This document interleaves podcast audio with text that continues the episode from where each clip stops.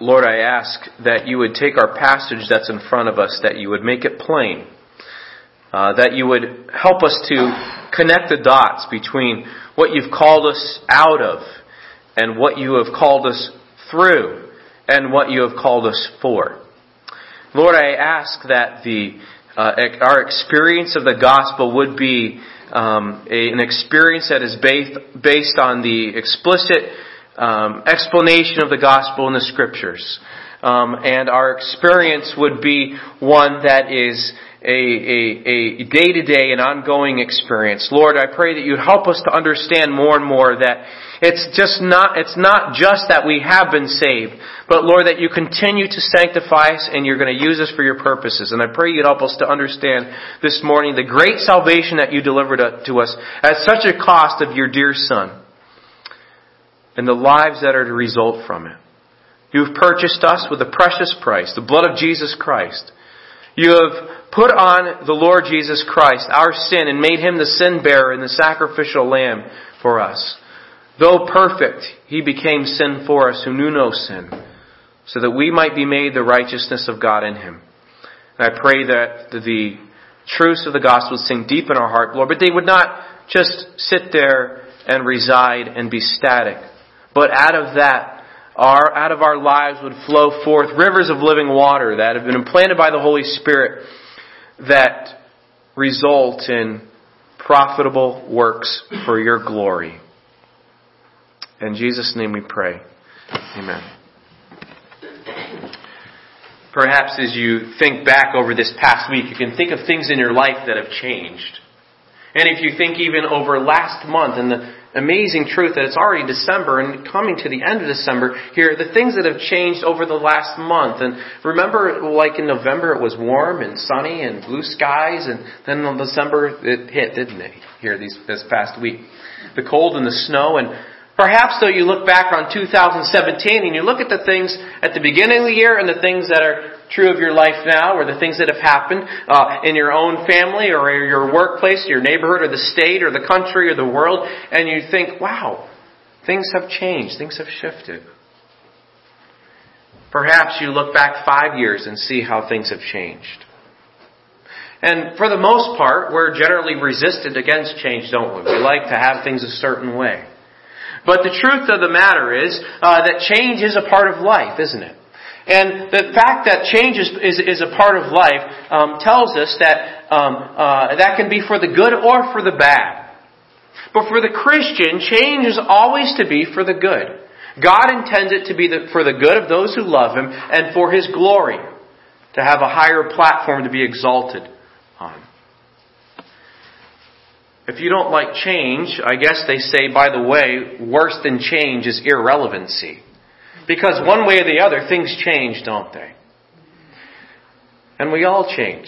We go, or arrive there at birth and we live our lives and we get older and then things drastically change, don't they, when we die? But this passage here is all about change. And this passage here is looking at change from God's perspective, from our salvation, and moving us from where we once were to where He desires us to be. And the good news about this passage is, everything that is true here about a person before Christ, if you are a believer, is true about all of you, if you're a believer. Everything that God did for you is true about you. And everything that God will continue to do, you will see become true of you.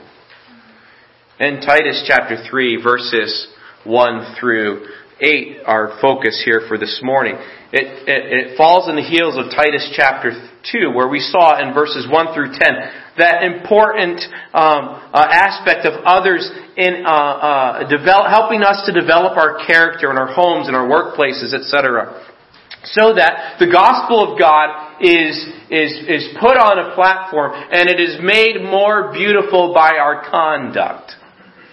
We've seen in Titus chapter 1 verses 1 through 4 here, God who promised eternal life, He cannot lie, has manifested His word through preaching, and He's committed this to Paul. Paul passed it on to Titus, and Titus left Paul in Crete so that Paul, uh, so that Titus could set in order the things that were in Crete that were lacking, and he could appoint proper leadership over the churches in Crete, because Jesus has redeemed the people. He has he has created a new community that are to exhibit the glories of God to the to the unbelievers around them, to show that the gospel does work, it is powerful, it does change lives. But the problem was there were people, there were men who were leading the churches in Titus chapter 1 verses uh, 10 through 16, who verse 16 says they professed that they knew God, but in works, in their life, the way they lived, they denied Him. And Paul said this is why you need proper leadership that meets these qualifications, that is blameless in their homes, blameless in their public life, and is blameless in how they handle the Word of God, and they use the Word of God to build the church.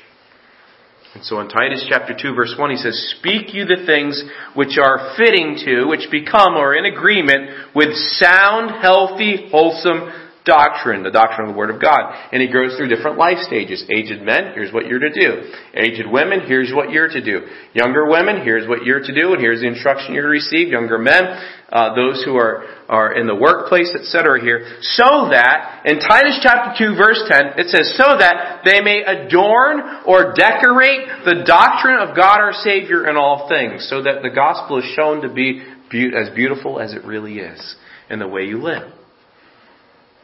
And Birch preached verses 11 through 15 of Titus 2 the last time, how the grace of God that brings salvation has appeared. He has made the way of salvation possible for all men.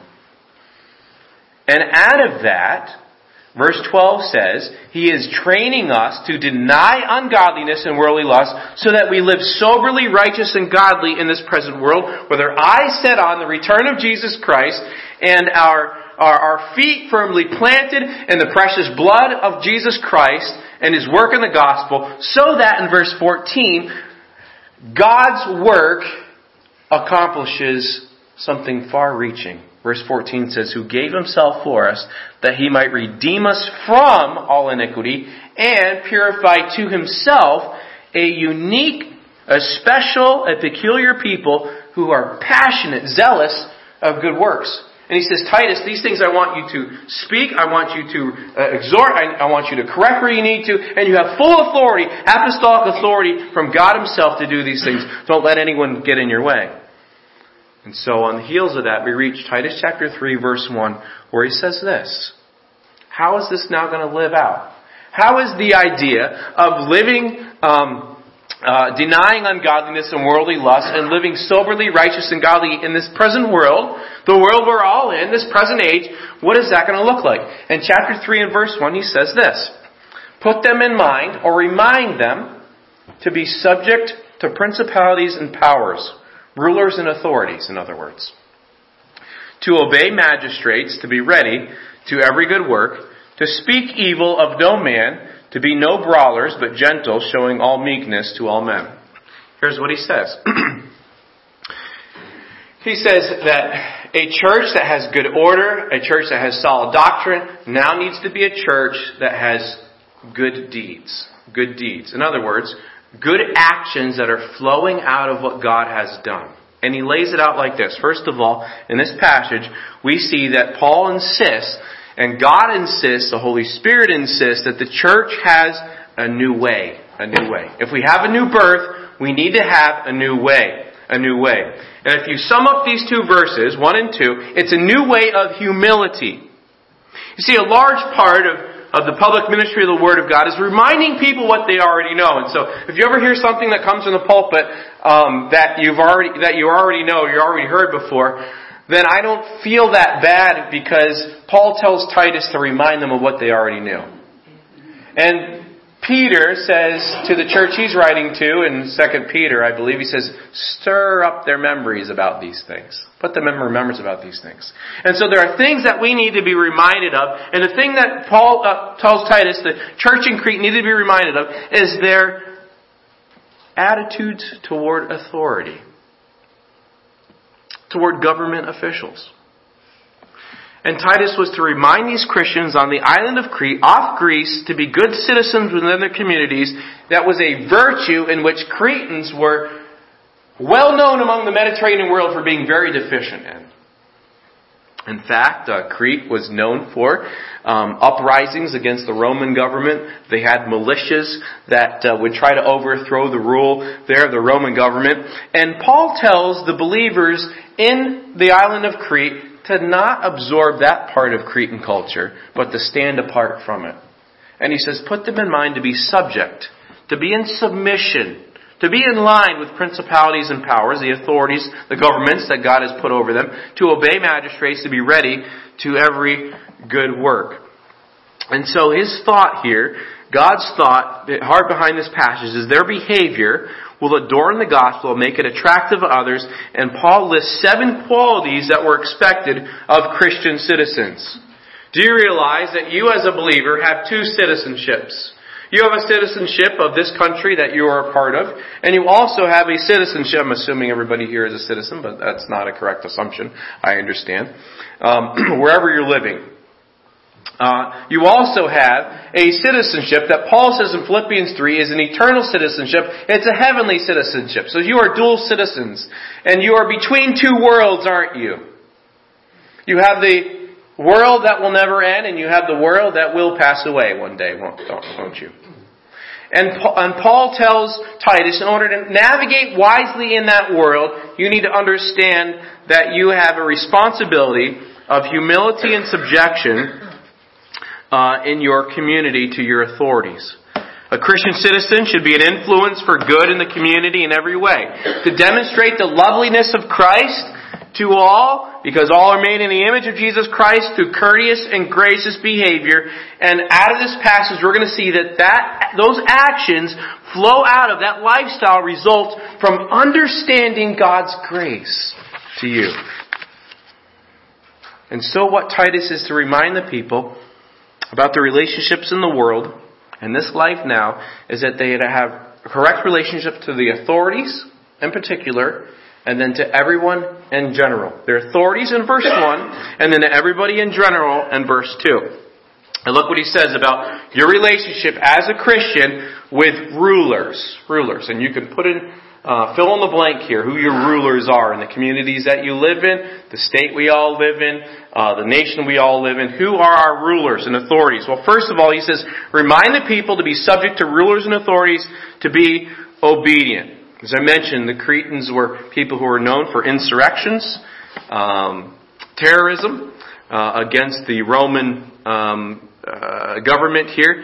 And Paul has hinted at their spirit of insubordination in chapter 1 and verse 10, and chapter 1 and verse 16. And now he tells them through Titus that that was part of the old life, and it cannot be part of the new life. Through Titus, he tells them to be submissive to their rulers. He has already written to Timothy in 1 Timothy about the need to pray for those in authority to the church in Ephesus. And now he writes to Titus about their Christian duty to not just pray for their authorities, but to obey them. To obey them. Not to give an unconditional allegiance because only Jesus is Lord, but to walk in line, as Paul has explained in Romans 13, the state's authority has been delegated delegated to them by God, whether they realize it or not. And they are to bear the sword for good, for the good of the nation. But it's not enough for Christians simply to be law abiding.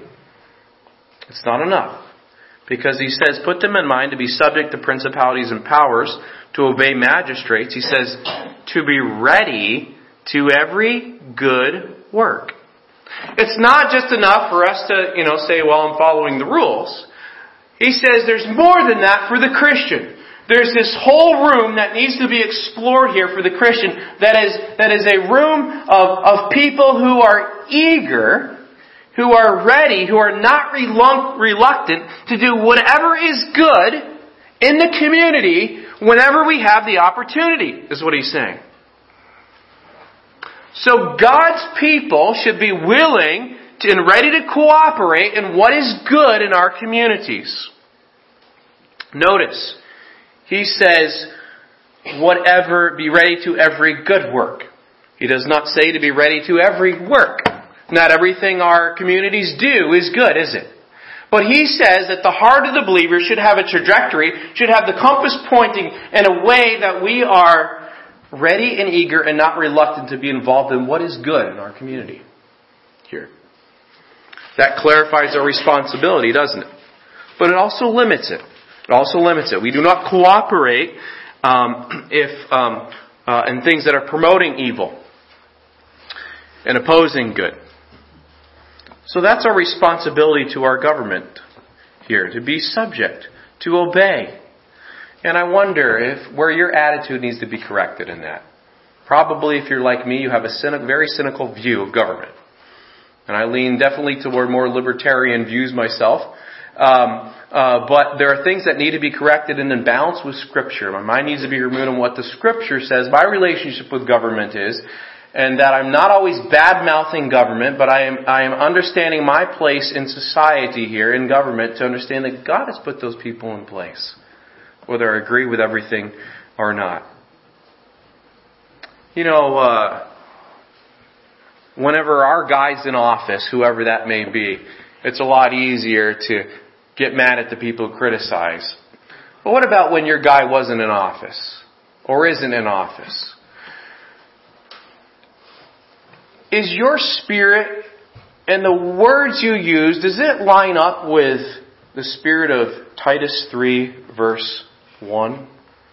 Being subject to obeying, to be ready to every good work, cooperating with what is good. But he doesn't just leave it there with our relationship with authorities. He pushes it down to a level where everyone is. In verse 2 he says, To speak evil of no man, to be no brawlers, but gentle, showing all meekness to all men.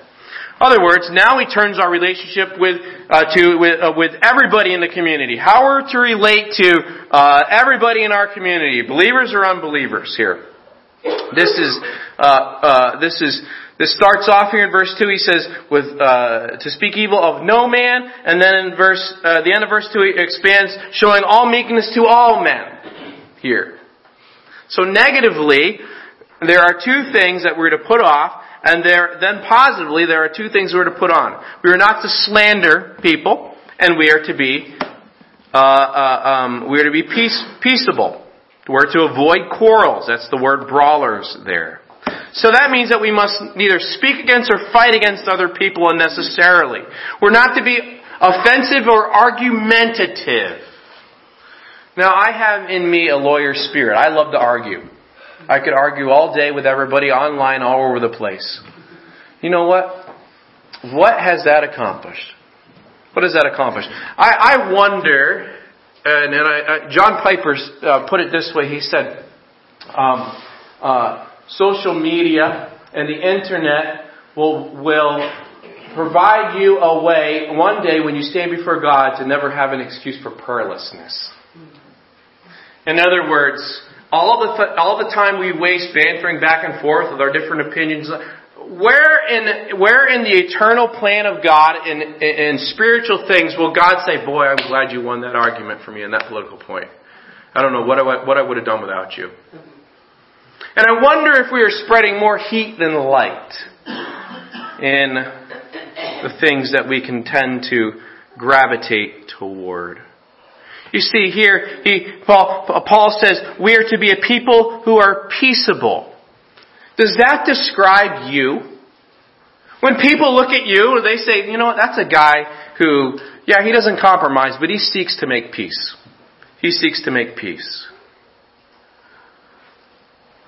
I'm sometimes I'm embarrassed at myself and embarrassed when I see what other Christians argue about here with unbelievers.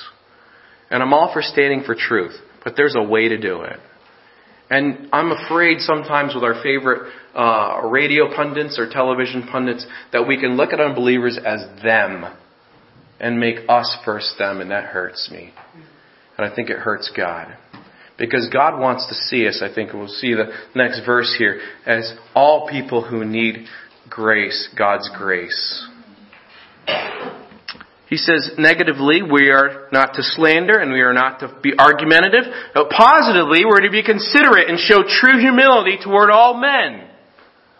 It means uh, the, the the word there in in verse two, gentle, showing all meekness. The word gentle there means to show graciousness, to be people who are are are show clemency. They're they're gentle, they're gracious. And the second word there, um, excuse me, uh, showing all meekness, has the idea of a gentleness and a humility, a courtesy, a considerateness, a meekness. Does that sound like Jesus? Was Jesus a guy, a man who, who stood for truth? Was Jesus a man who was also meek and had a gentle spirit? Notice he says, show all gentleness to all men, not just the ones who agree with you. There is not to be a limit in our humble courtesy or to the people to whom we are to show it. Think about that. So who are those people? We all got them, right? Those people. That customer. That boss. That neighbor. That guy. Her.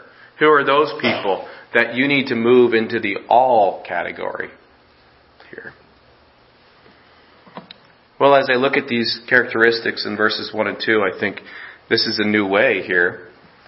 And the new way is a way of humility, isn't it? If you boil all these things down into one word, isn't it the word humility? The life of Christ who humbled himself and came and served others. You might say, well, that's a little hard. I don't know if I can be that way. And that is why, in order to foster this humility, Paul goes into verse 3 through 7 and he says this. For we ourselves, us, and Paul doesn't say you, he says me too. We ourselves also were at one time foolish, disobedient, deceived, serving diverse lusts and pleasures, living in malice and envy, hateful and hating one another. He says, you know what? Wasn't that long ago, you guys, right? That's what he's saying. Remember when? Remember this is where you lived and then the gospel came to you?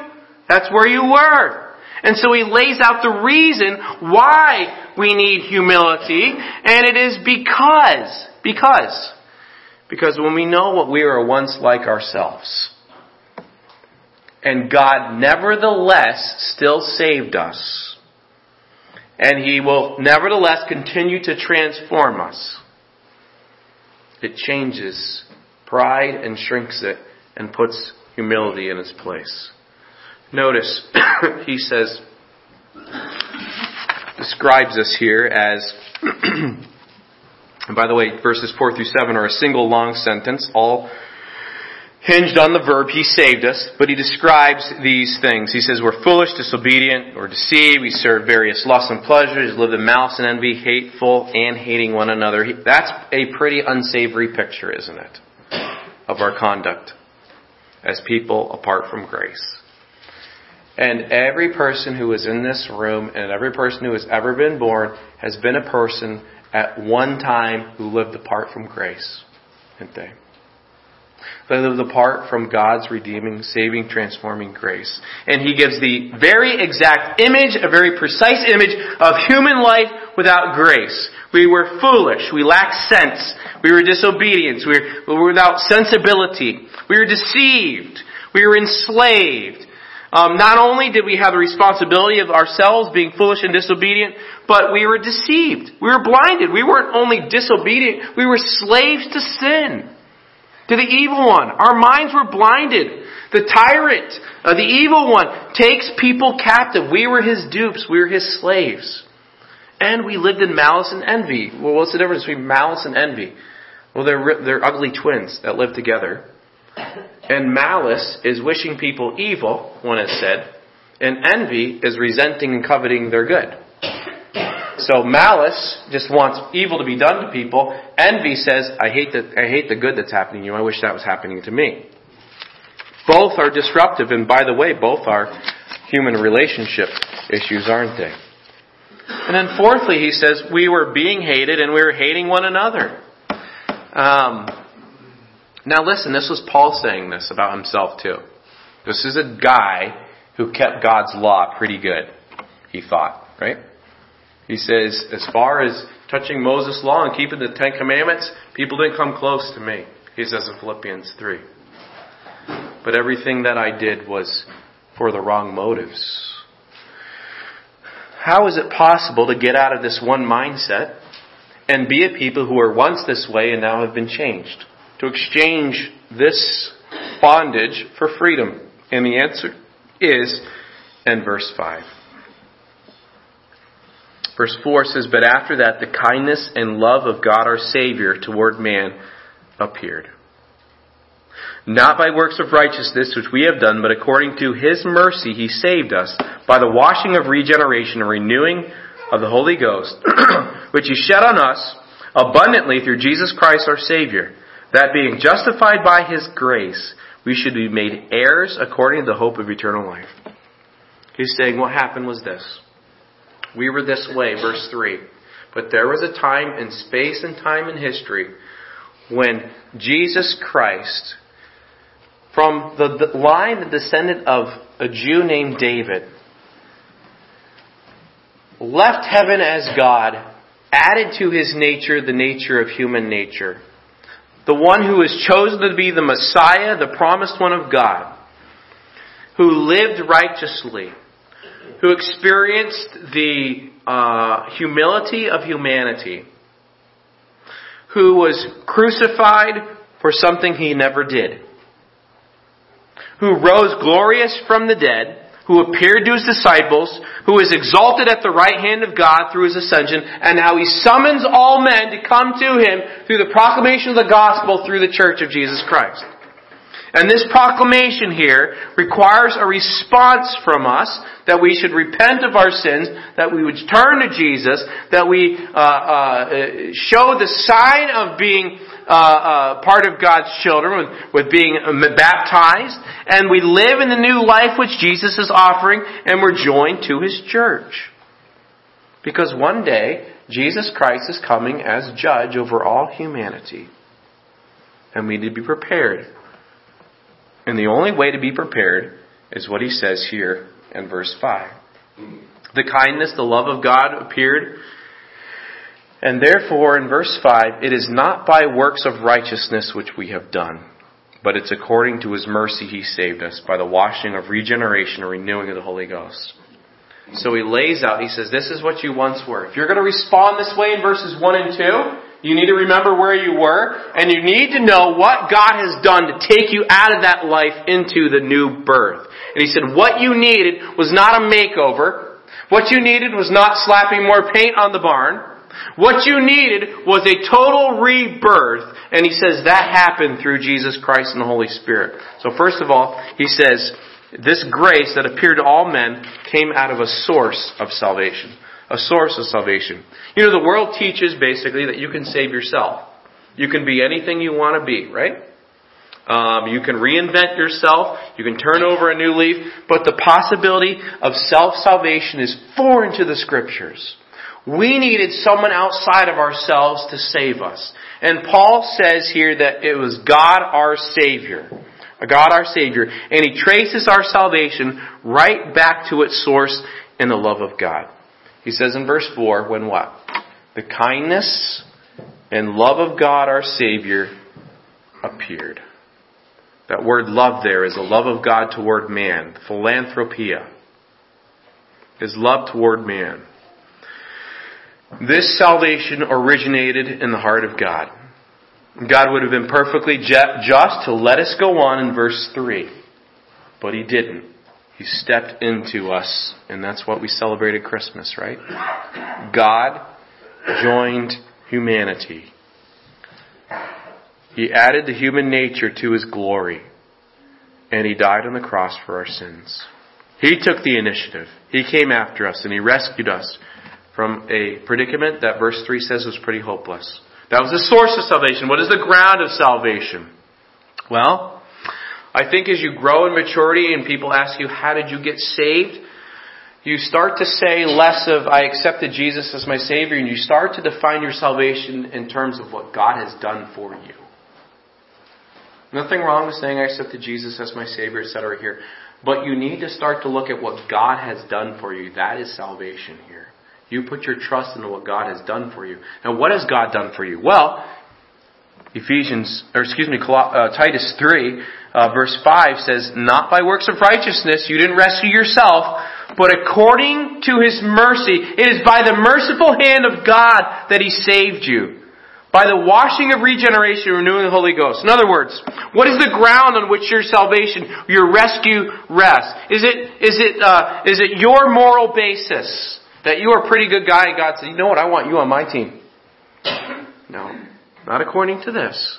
Not according to verse 3, another passage here. It was the mercy of God. And what did that mercy lead him to do? It led him to send his son. To send his son. The kindness and love of God our Savior appeared in a person. A person. Not simply some words, but a person who was the Word of God to us. What was the means of salvation? The means of salvation. Well, it says, He saved us because of His mercy, and He did it by, through, the washing of regeneration. And you're wondering what that word means? I'll simply keep it very simple, and mean, it means this. It means rebirth. Rebirth. Being born again. Rebirth.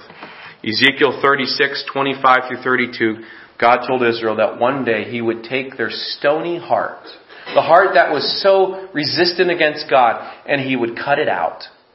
And He would put in its place a heart that was submissive to God, a new clean heart, a heart that was washed with the water and the Spirit of God. And that's what He's referring to. According to his mercy, he saved us by the washing of regeneration, the new birth. Jesus said to Nicodemus, the most religious man there, probably in, in, in all of um, in all of Judea, he said, "You, who look like you have it all together on the outside, you need to be born again. You must be born again." And friends, when we talk about being saved, when we talk about being rescued, that's what we're talking about. We are talking about being regenerated, about being reborn. Not just simply, oh, I'm attaching Jesus to my life now. You needed more than attaching Jesus to your life. You needed work from the inside out. You needed to be reborn. And only God could do that. You can't do that. It wasn't, you couldn't, you couldn't do 50, uh, uh, 50 good deeds and earn, and earn a badge for this. No. God had to take that dirty heart, that heart described in verse 3, foolish, disobedient, deceived, serving your own lust and nature, and He had to take it and He had to cut it out. And He put it on His Son at the cross, and Christ paid for that sin. And then He had to give His Holy Spirit and implant within you a new heart. So friends, when we're talking about being saved in our salvation testimony, that's what you're talking about. God has made me new. He has put within me a new heart.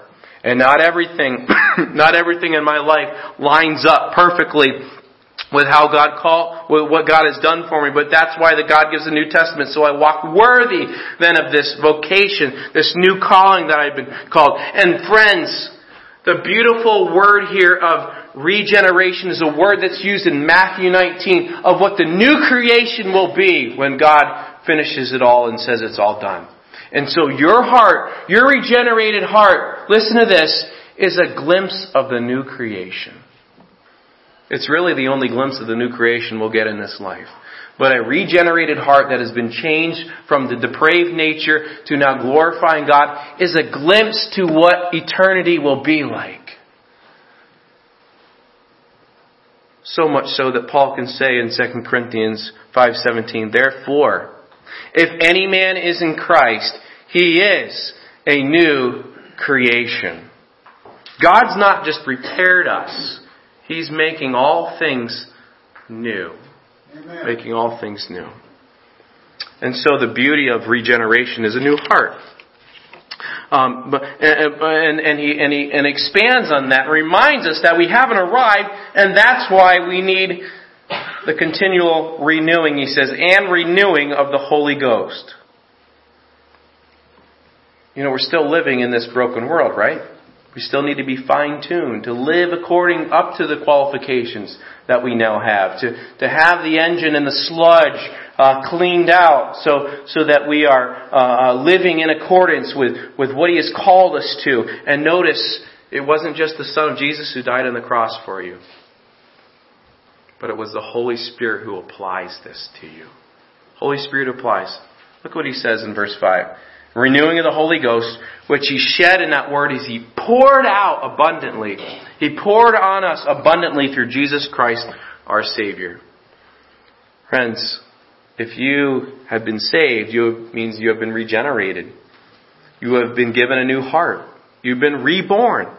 And God has poured out His love upon you in another person, the person of the Holy Spirit, who lives inside of you. So that, verse 7 says, result of this is that being justified by His grace, we should be made heirs according to the hope of eternal life. He declares you righteous. He, he declares you righteous through the sin-bearing death of His Son.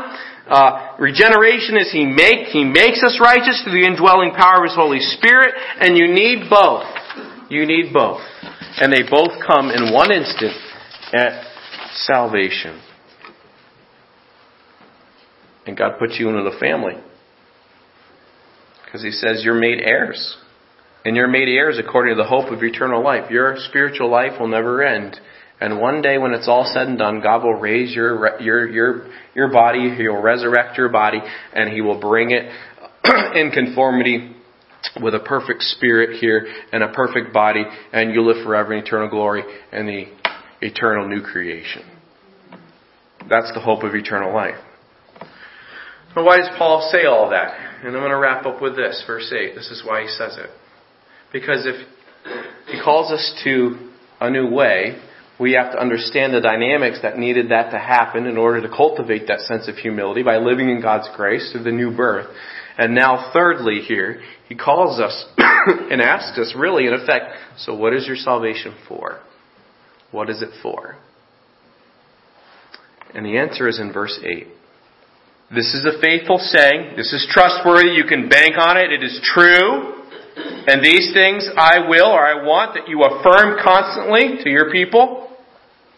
That they which have believed in God. So they which have believed in God would be people who have been changed and verses 3 through 7. The ones who are at one time this way in verse 3, but now the kindness and love of God our Savior appeared, and it's not by their works of righteousness, but in the trust of what God has done, and He has changed them by His mercy, He has washed them, He has poured out His Spirit on them, given them a new heart. So those which have believed in God might be careful to maintain good works.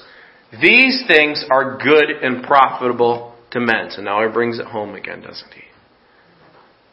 Now he brings it home. What kind of good deeds here? Well, that verb translated careful is the idea of devoted. How many of you are devoted to a certain football team that shall not be named?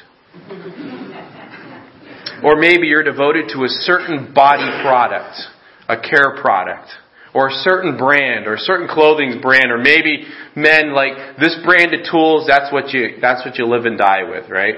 Or a specific brand of truck or car or whatever it is, you're devoted, like you're, you're, you're, you're, you're a fanboy or fangirl, whatever, of it. Well, here in Scripture, Paul says that God's people, who God has poured out Himself in His Son, He has poured out Himself in His, excuse me, in His Spirit, and He is looking forward to bring His family together again in Him. They should be careful. They should be devoted, be passionate. He said in verse 14 of chapter 2, be zealous of good works. Of good works. Why? Because it's not enough to have the tongue that says, I'm with Jesus. Our life needs to show that as well. Our life needs to show that as well. And so, these good works here, this idea occurs 14 times in these pastoral epistles. I'm not going to go through them all. But the point of it is that in, an understanding that our need was uh, uh, uh, for salvation was because of our sin, guilt, and slavery. Our source was because of God's gracious loving kindness. Our grounds for that is not our merit, but God's mercy in the cross. And the means that He accomplished this was through Jesus and the regenerating, renewing work of the Holy Spirit. And the goal is that a final inheritance of new life The evidence of that is diligent practice of good works to one another as a community of believers who have who are, are devoted to each other, but not only that because of what we just saw in verses 1 and 2. Being people who are verse 1 says ready to do every good work, embracing what is good and being involved in it. And once we embrace the truth that our salvation is past, it is present, and it is future. It is past because what, what God has, has done for us. It is present because we live in this new life uh, of, of good works that are empowered now by the Holy Spirit, that flow now out. And it is future because of the inheritance of eternal life, which will one day be ours. We have an A through Z understanding of salvation. We might not have all the dots connected, but we understand the beginning and we understand the end. We understand what our salvation is for. And in one word, you can explain what that is, and it is change. Change. Let's pray.